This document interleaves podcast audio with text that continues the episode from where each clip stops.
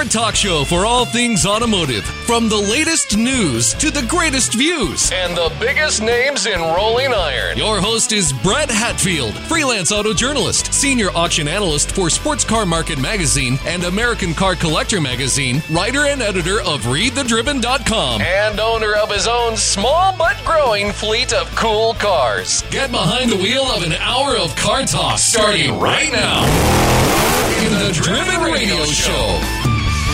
We are Driven Radio. You're in the right place to get some cars in your ears.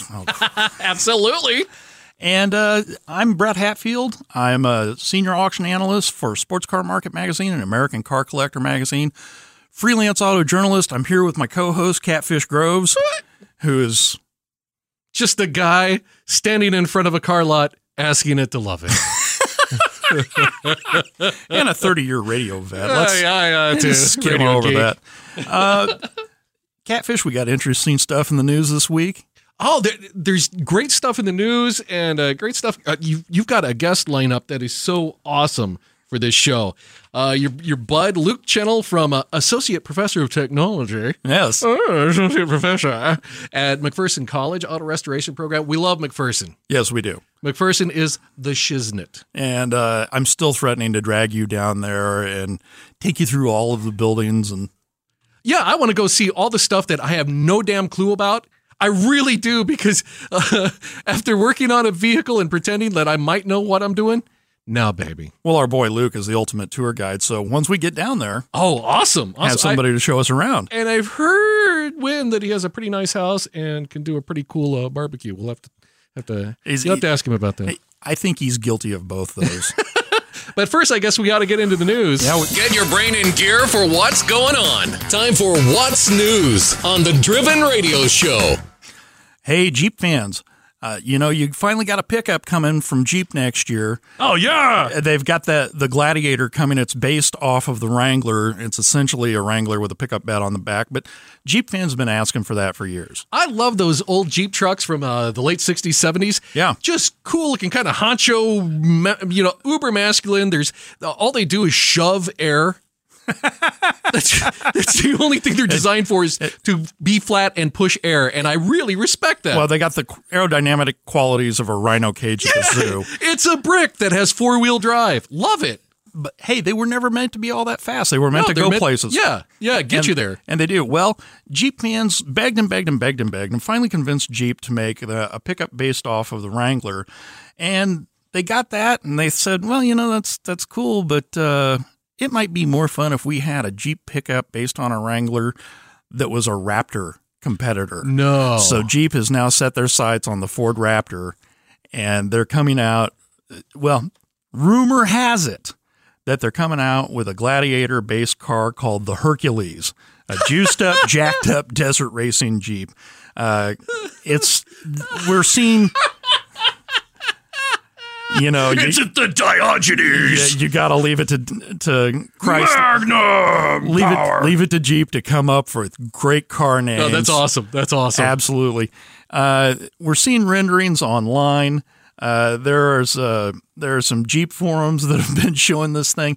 They're talking about it possibly having a turbo two liter uh, diesel engine oh my God. or an upgraded version of the Pentastar V6, which is a 285 horse engine now, with not too bad. No. Or oh please, oh please, I'd consider getting one. They're talking possibly Hemi V8. Really? Yeah. Oh my God. And if you do that, eventually, you know that thing will work its way backwards and wind up in a Wrangler, and that's when you're going to have to pry me away from the Jeep dealer. Oh my God. Yeah. All you'll need to do is put wings on it. Oh, absolutely, Oh, absolutely. nice. Oh man, just to be back and have a V8 Jeep. Yeah, I've only owned four Jeeps so far. You saw Only. you saw the last one. I tried to pawn it off on you. You know, it was so close, but it, you know, since it was for my son and he was looking at it, and and I, I'm very proud of him, by the way, because you had you had a terrific price, and it was so kind of you. But uh, I, you know, after my cautionary tales of if you don't really know what your skills are, you might want to really think about Mm-hmm. it, and he really thought about it. Well, it wouldn't have had to, had anything to do with the fact that it had been painted black with a barn brush. I think he actually kind of liked that. That's the hilarious thing. He's Oh, like, That's really different. Yeah, it is. Yeah, it- it- some things are different for a reason. So is a three-legged cow, but you still don't want to ride it. Just saying, son. Alrighty, and now from the uh, "Oh You Little Bastards" file. Speaking of, Four underage boys broke into a Houston area CarMax lot on Sunday and they're caught on surveillance cameras. You know, the CarMax here in town has a uh, a low fence. It's about knee high, it goes around the entire dealership and a couple of gates, and it's made out of galvanized pipe. right. So it's pretty heavy duty. You're not getting through that. Well, they, they break into a dealership. What are they doing? Like sp- spray painting stuff on the walls? Yeah, no, No? no, no. Uh, I'm not real sure how CarMax stores the keys for their cars, but these guys managed to get into whatever This one- container where was this at? in Houston. Houston. Okay. And so they decided, well, hey, we can get our hands on all these keys. We can't leave the lot, but we can make a racetrack out of the lot. no. Went out to the lot, found uh, a Dodge Challenger with a Scat Pack, drag pack on it. Uh, went and found a Corvette Z06, No, no, no, no, a no, Ford no, no. Mustang, a Porsche Boxster. And, And just hot rodded them, right? Just, just oh, went a step further. Not only hot rod them, but decided to play the full size version of bumper cars. no. and just destroyed Oh! all four of those and a ton of other cars. These four kids running around in this lot did over eight hundred thousand dollars worth of damage.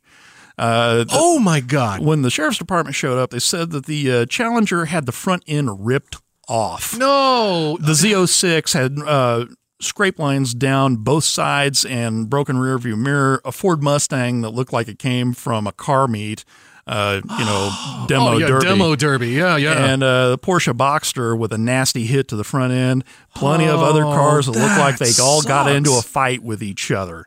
Uh, deputies arrived. The suspects took off on foot, but were later caught and arrested.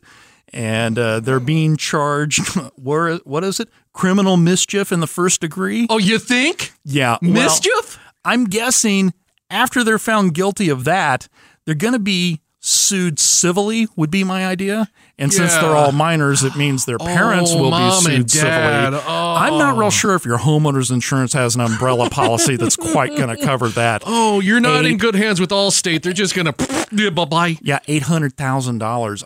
I wonder Oh, what the sentence is going to look like. Can they keep you in juvie until you're forty-seven? It makes me feel so much better about the crap that I pulled as a teenager. I grew up in Branson, Missouri. We would just go rearrange the letters on all those stupid roadside signs. where the stars meet to eat became Oh, where the stars and it and we did rude thing. There was a devil worship at the Methodist church at nine. Oh, well, you the- know, it was it was simple stuff. The sign outside Captain D's instead of said eh, saying cod platter said cold pet rat. Now, I, I will admit that we did spray paint the horse's hoo ha that was at the Jesse James Motel.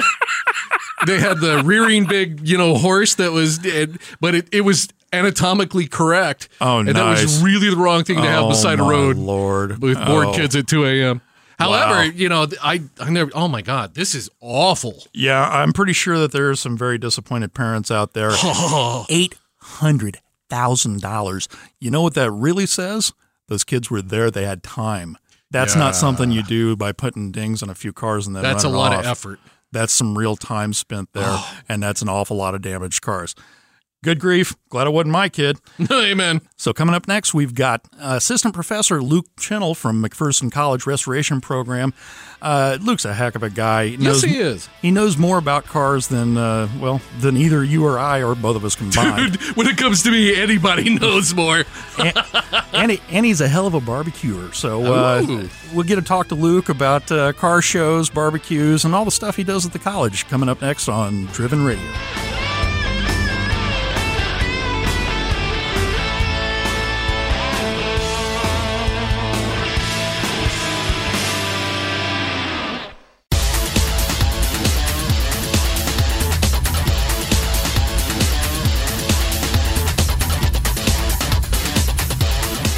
You're listening to Driven Radio. We're here with Luke Chennel, Associate Professor at McPherson College in the Restoration Program. Luke, welcome to the show. Glad to be here, Brett. And I know Luke more than I probably should. We went through the program together mm, a long time ago. Too many years Yeah, to count. Too, many years Yeah, to let's count. not. Let's let's skip the So count. much history. And Luke is is famous for an entirely different reason. Every year after the College Auto Restoration Students Show, which is a show that's unbelievable for a little school in central Kansas, Luke hosts the famous post show barbecue. And uh, we all go over there, and I act like I know what I'm doing when I'm cooking uh, sausages and grilling stuff. And we all drink maybe a little too much and eat a little too much. And it's a fantastic collection of car geeks all in one place. It's one of the things that I look forward to all year long. Going to your house, eating great barbecue, drinking a little too much, burning my eyebrows off with a grill, and getting to see all of our friends. So I'm just thrilled you're here. Thanks for coming in. I had planned to ask you if you would like to be the sausage specialist, as you have been in previous years. So if you can be the sausage specialist one more time, Brett. I am the sausage king. The fact that you, I'm the sausage king of McPherson, Kansas. The fact that you would have to ask, and I ha- and I haven't permanently cemented myself that spot. I'm there, buddy. I'm Okay. absolutely there. We'll. As long as you're serving that same cold craft brew you had last year, the stuff that was so cold it'll give you an ice cream headache. Fantastic. Love I it. Can, I can do whatever you like. I am at your at your leisure. So, getting back to what you're really known for, tell us about all the things you teach at McPherson. Uh, I teach primarily, well, I teach in the automotive restoration department. Uh, so I teach cars from 1970s backwards. And uh, we have about seven or eight specialists at the college who teach different areas. So I'm pretty well versed ac- across really most car stuff. Uh, but I focus on chassis, drivetrain, uh, and I also teach a class in materials science.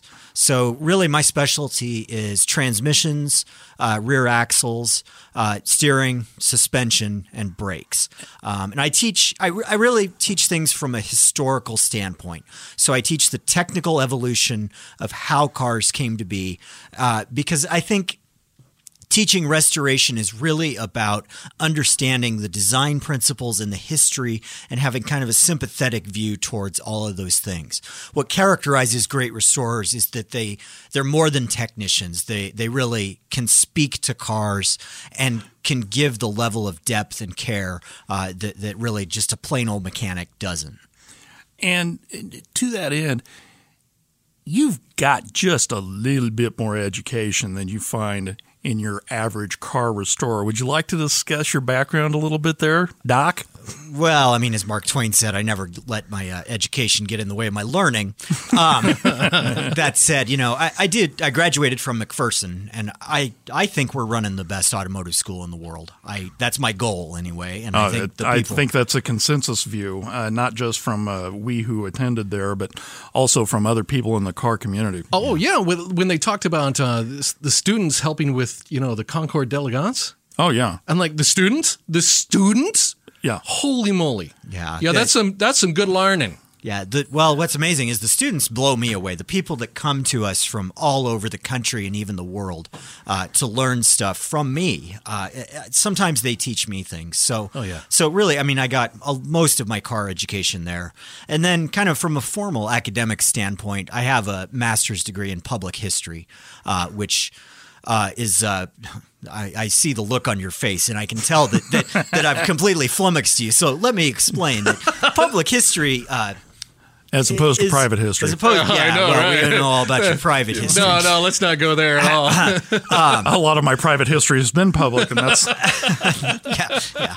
Certain people could stand to learn that lesson. Uh, uh, so anyway, uh, but public history really involves historians working outside the traditional discipline of writing books and articles and doing things that that nobody reads. So the idea is to uh, as a professionally trained historian, bring the level of care, scholarship, references, uh, and analysis to, to things that might not normally seem like historical disciplines. And so for me, restoration fits that model really, really well.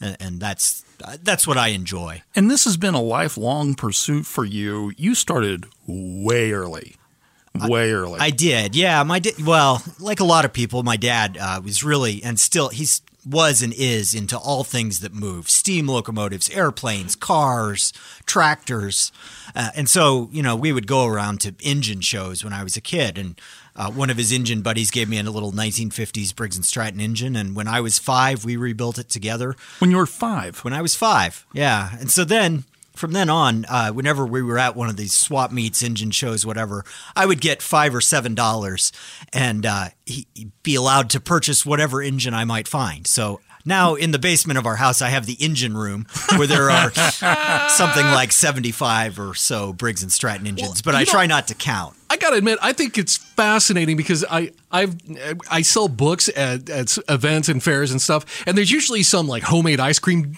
person dude out there, and he usually has this ancient little engine that's you know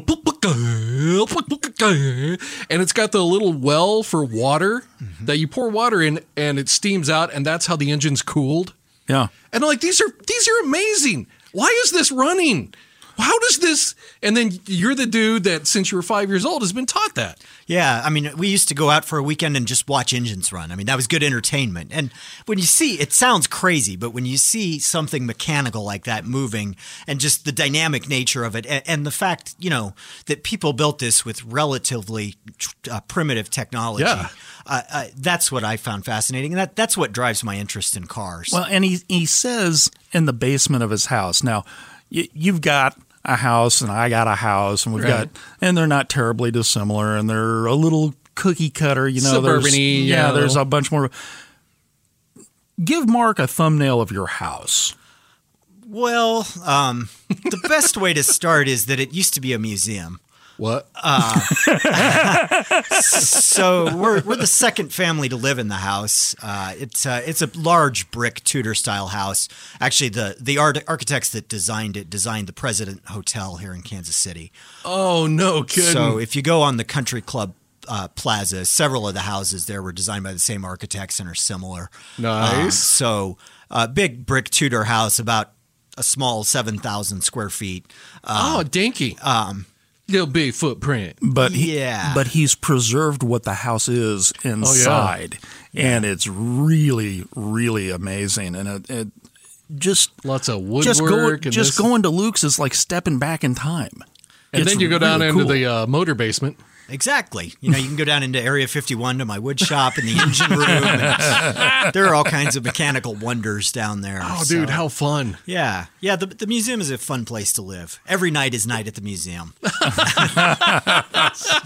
Very cool. It it is a cool place. You really ought to see it. Um, so, first engine was at five. First car was Um, Well, really, curiously, I didn't get my driver's license until I was 18.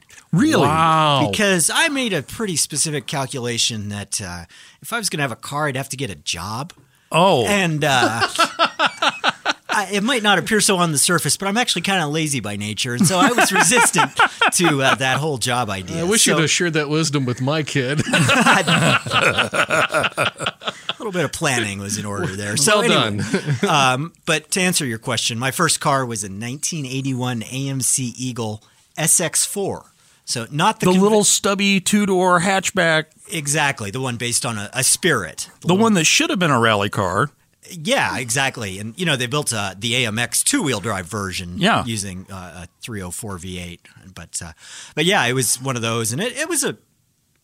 I grew up in Colorado. I grew up in the mountains, and it snowed a lot there. And Eagles were absolutely the best snow cars. Uh, the viscous coupling, four wheel drive, and uh, just the overall weight balance made them just It looks, it looks like an angry Vega. It kind of really does. like it. It kind of That's does. cool. it, it, ta- it's, it takes a face. It's got a face that takes a while to learn to love. But uh, But if that face will plow itself through Yeah, a giant and- pile of snow, it probably gets easier. At four x four, when you got snow tires on all four tires, Yeah. oh hell yeah, Yeah, we used to run studded snow tires on all four tires. The thing I would mean, climb a tree. round. Oh You could- yeah. you were. I mean, you could go down a mountain road at seventy miles an hour and not know the difference. Also, kind of like if a Chevette worked out. That's the best description I think I've ever heard. So I've been, cool. I've been giving my little car some steroids. I can do it. the other reason that I, I kind of enjoyed Eagles was that AMC people are just completely off the wall. There's no one normal that drives an American Oh, Motors so product. true. And so you, you ran into some very unusual characters. Oh, I'm sure. So- I can imagine. So, first car, uh, the Invincible AMC, or semi invincible, or at least got around okay when the snow was out. Uh, how about favorite car so far? Uh, definitely, my favorite car is my Model T. Uh, it's uh, I call it 1920. Um, it's an assemblage of parts I put together that includes uh, three tractor seats, um, some two by sixes, and the better part of a Model T running gear. You're you're laughing. He's not kidding. No, I, I that's I'm looking at his face. I'm like, yeah, yeah, this is all real. There, there's Oh, barely wow. enough there to consider it a real car.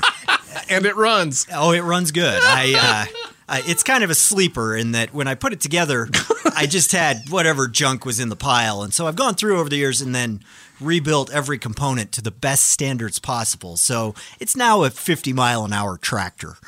Uh, I mean, it- it- and, and he has uh, every year at the cars show. You'll you'll be thinking, where in the hell did Luke go? Next thing you know, here he comes around the corner, and it looks like a frame with three seats on it and a motor. Nice. but but always starts, always runs, and you always know, always know who's behind the wheel of that thing. We'll be right back in a minute with more Luke Chennel. We've got lots of ground to cover and plenty to ask him here on the Driven Radio.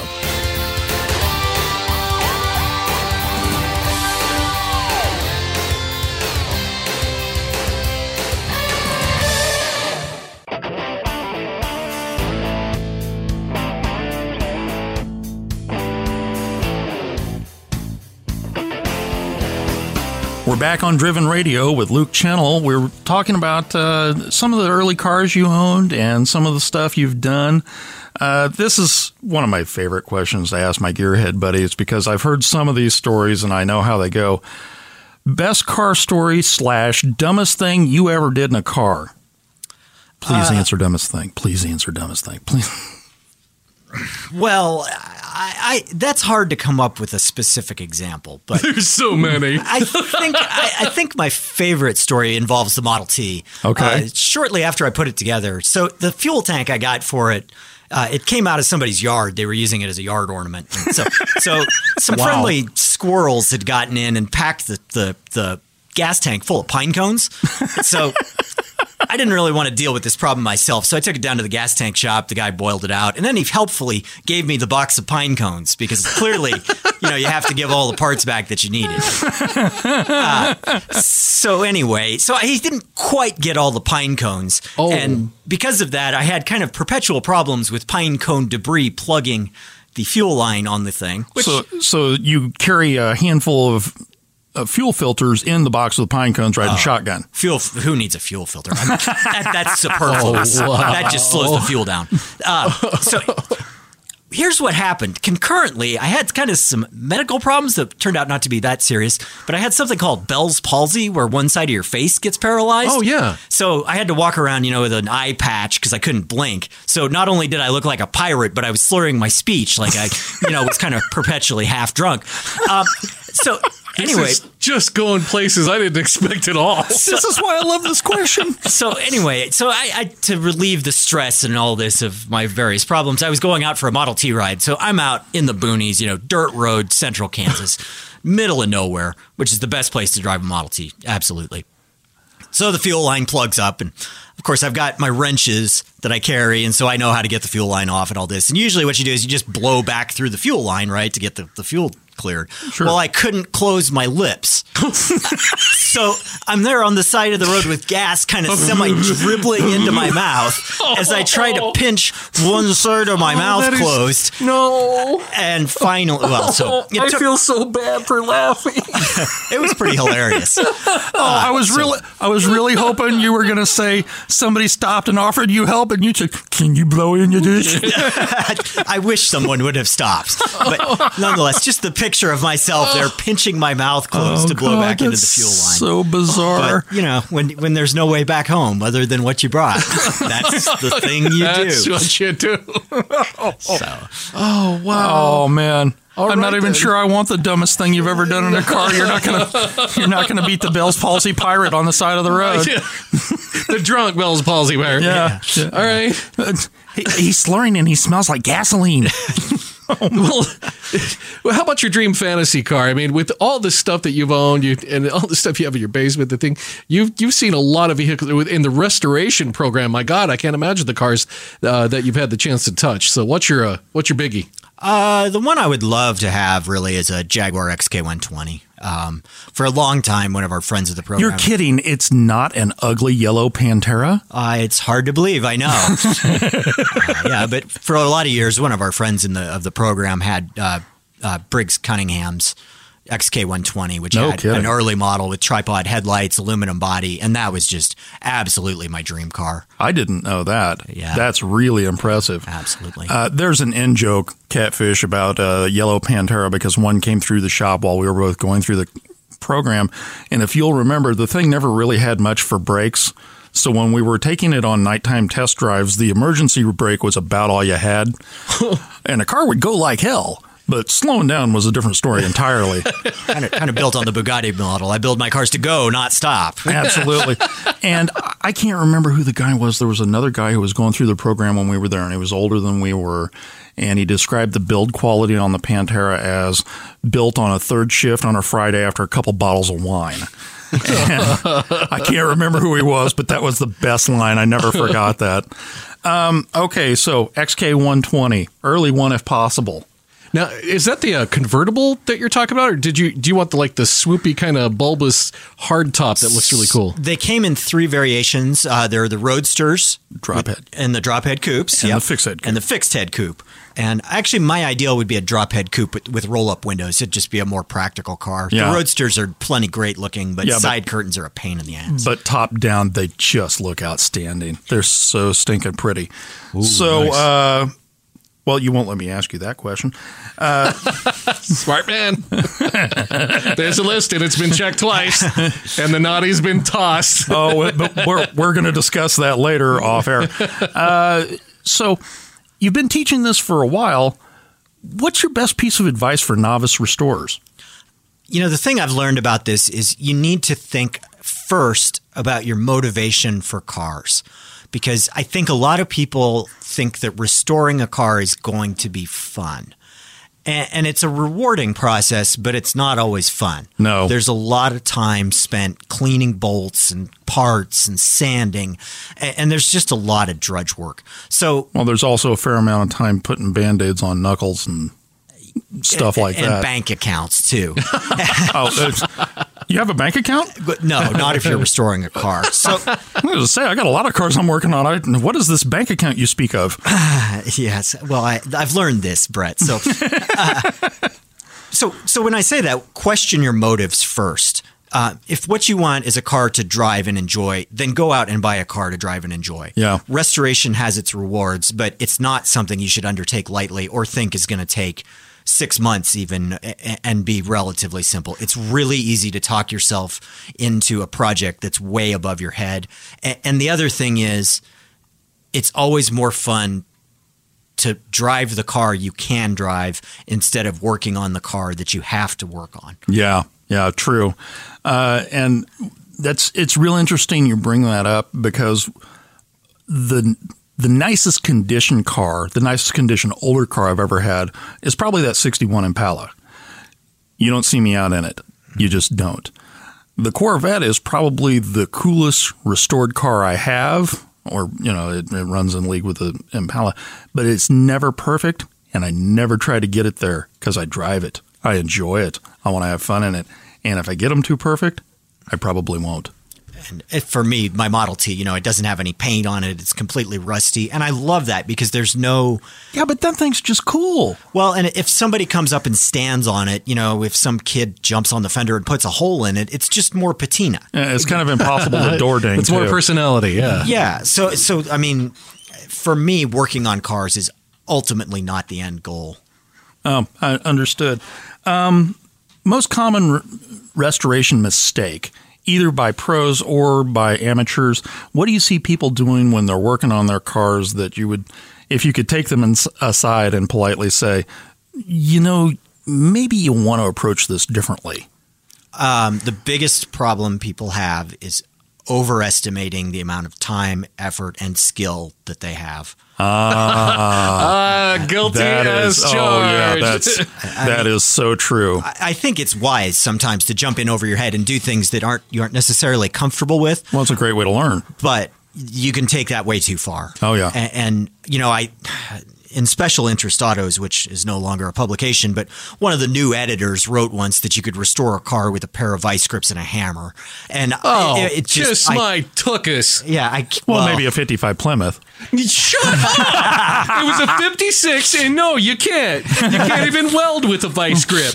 And I tried. No, but you can- you can armor all the seats so much Yeah, that your that you gate slide can't sit right still. off of it. Okay. Guilty as charged there, too. But uh, just not knowing what they're getting into fully. Yeah, I, I think having a plan and adhering to the plan and doing your prior research really are the things Oh, that will due save, diligence. Yeah. will save you so much effort down the road. Uh, so you've been at McPherson for quite some time. I won't say how many years because I don't need to date you like that. Uh, in the restoration program, there have been a lot of changes. There have been some pretty big changes. Can you talk about what you've seen come in like the past 15 years uh, since you graduated and came back as an instructor?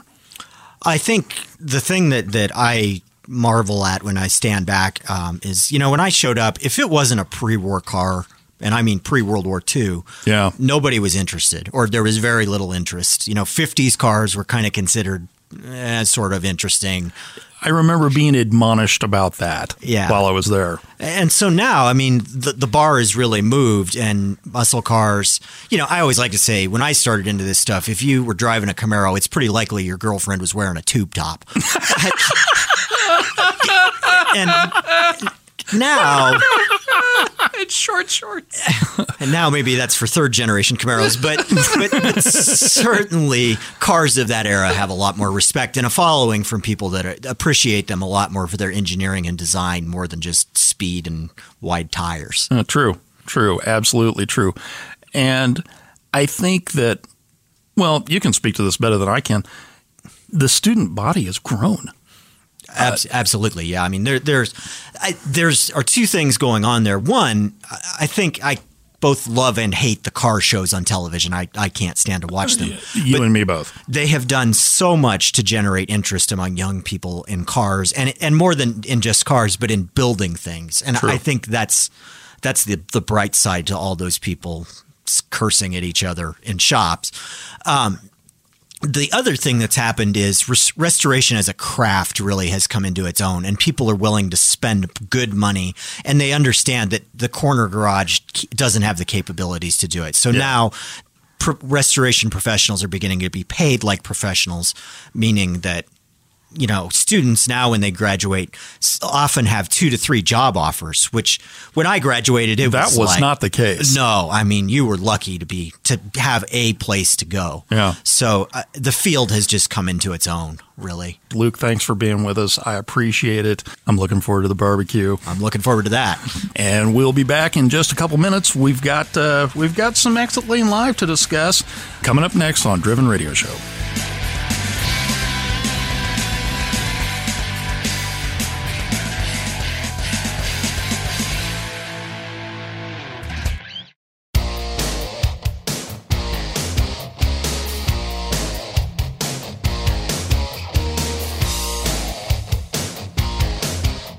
And we're back with more Driven Radio Show. Uh, Mark, I've been looking around and found some interesting stories. We've been discussing the last few weeks how we've seen kind of a course correction for prices on classic cars. Right. Uh, seen things come down. You know, Ferraris rose so meteorically after the uh, housing bubble burst when people were looking for something other than real estate and uh, stocks to put their money in. And Porsches did the same thing, and Lamborghinis did the same thing, and all the exotics, especially the stuff that was cool in the 80s. Because current Gen Xers finally have a little bit of disposable income to go out and buy all the poster cards that they had on their walls when they were kids. And think about it 20 years back, uh, any generation, the cars 20 years ago are so different. Yeah. Uh, from what you got. With heck, when I got my first car in the 80s, uh, uh, 1980, uh, 20 years beforehand was 60, and mine was a 55. So it was right in that right in that kind of sweet spot of oh, those are different. Yeah, absolutely. So we've been seeing a little bit of a downward turn, But according to the website filthylucre.com, uh, classic cars, along with art and wine, were one of the best, if you'll pardon the pun, investment vehicles of 2018. People were looking for places to put their money, and they said that uh, that classic cars as an investment were one of the great places to put it. Well, you know, I I can believe that up to a point because I'm I'm at the butt end of the baby boomers. Yes. and uh, we're I'm finally at a place where you know what, it's do or die. Literally, Yeah, yeah, yeah. I'm gonna get my darn car, and uh, we're I, I can see where that investment. But let's look ten years down the road, and or even twenty years down the road.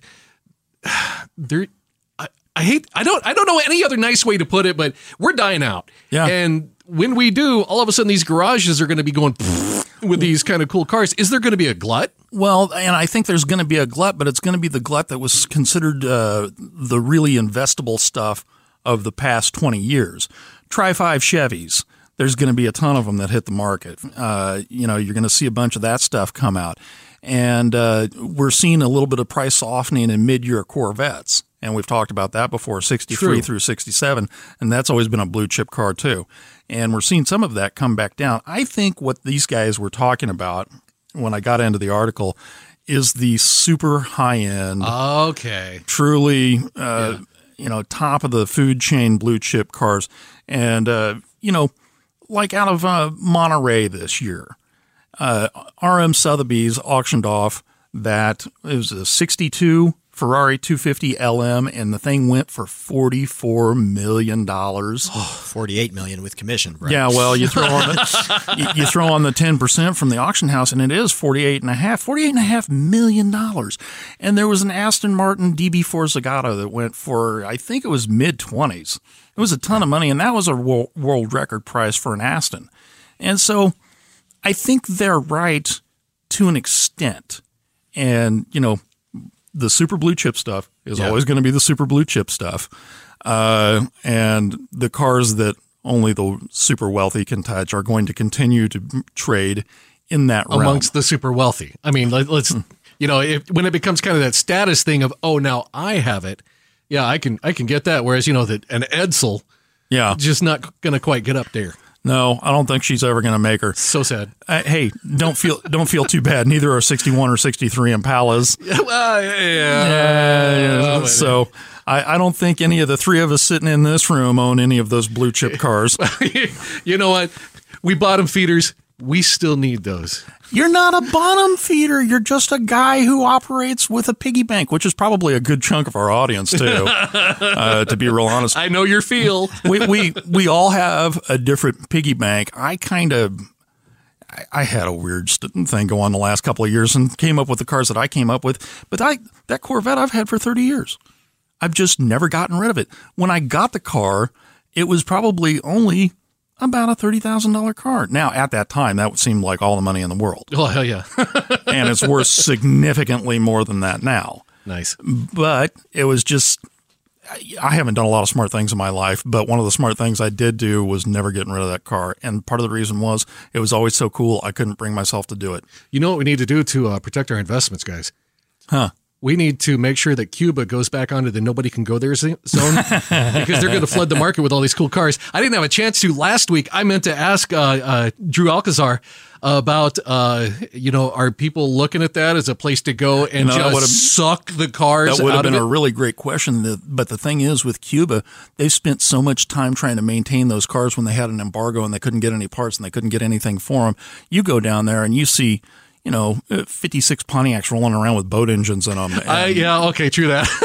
yeah, I, I I think Cuba is a red herring in that conversation. It's it's Is it more parts than than uh, actual cars? I think there could be a market for Cuban cars just as interesting artifacts, but Yeah. but they're not competition from the Really? traditional market that well, we're they talking about. they had to come up with their own uh, mechanical uh, yeah. Supplementation for you know stuff they didn't have. So what else can we make this run with? Plus, a lot of them are a lot of them are painted like rainbow floats. You can't believe how they look, and they, That's they, what makes it so cool. they did get a little creative. They did get a little creative. Well, that's a number of the vehicles that I've looked at. Some of those big Chryslers and stuff are so popular in Eastern Bloc, uh, Europe, And Wow. especially you get up top. I know. Shut up. It No, takes no, no, it takes I'm- a damn Viking to drive the thing. Okay, up in Denmark, where they're like, ah, ha, ha, eat flesh, drive Chrysler. Uh, those things are so so popular. And I think you've just explained a whole lot of your I- fascination I, with this. I do think I did. Yeah, I'm a, I ate a Viking. Look at me. but those uh, the vehicles that they're doing, they're they're taking all these classic American vehicles and suddenly making them pristine. Yeah. And, and I wonder if that will also affect the market in the future. Uh, you know, only time will tell. Interesting article. You can check that out at filthylucre.com. Uh, this is just it's it's one more thing that we're watching to see what's happening, what's evolving, and it makes being in the car community fun because you get to see history happening all around you all the time. I personally hope cars get cheap because I like cars and I like cheap cars. I I I think all three of us are in agreement on this. I want all of them to get cheaper. Like I said, I like driving them. I, I, I like buy, being behind the wheel, and they should be taken out and driven. You know, well, it's like you said earlier when uh, uh, you mentioned that. Why are you buying the vehicle? Yeah, the the investment vehicle is one thing, but if all that goes down, that just means, hey, there's there's people like me, only a lot younger, who'll be able to get a really cool car at a really nice price. Well, and that's the and that's thing- when Teslas are going to be all over the damn road, and they'll be the ones driving the wacky ones. But that's the other thing we've discussed is the upcoming generations. You know, Gen Xers are heavily into the collector car world now, and uh, and and uh, oh, I'm gonna have a senior moment.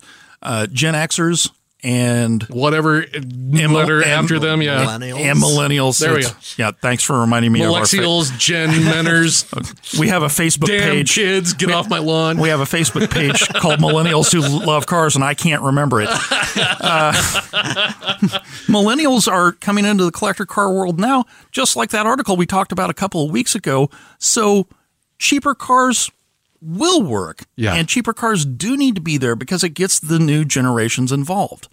The uh, well, I you know I always keep yakking about the 55 Plymouth I had, but when I bought that uh, back in 1980, it was 55 Plymouth, and the ca- the car was 350 bucks. The paint job and repair was 463.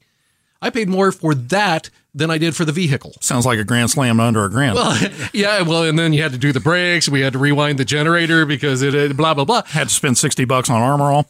But that car was great, and the memories in it. So if if these, uh, yeah, if it goes down, I'm I'm I'm all good for it. It's you know, let's pass on the love. That's Well, it's we- the cost of sharing the love. We've seen a little bit of a price correction. I think that may continue, but uh, blue chips are always going to be blue chips.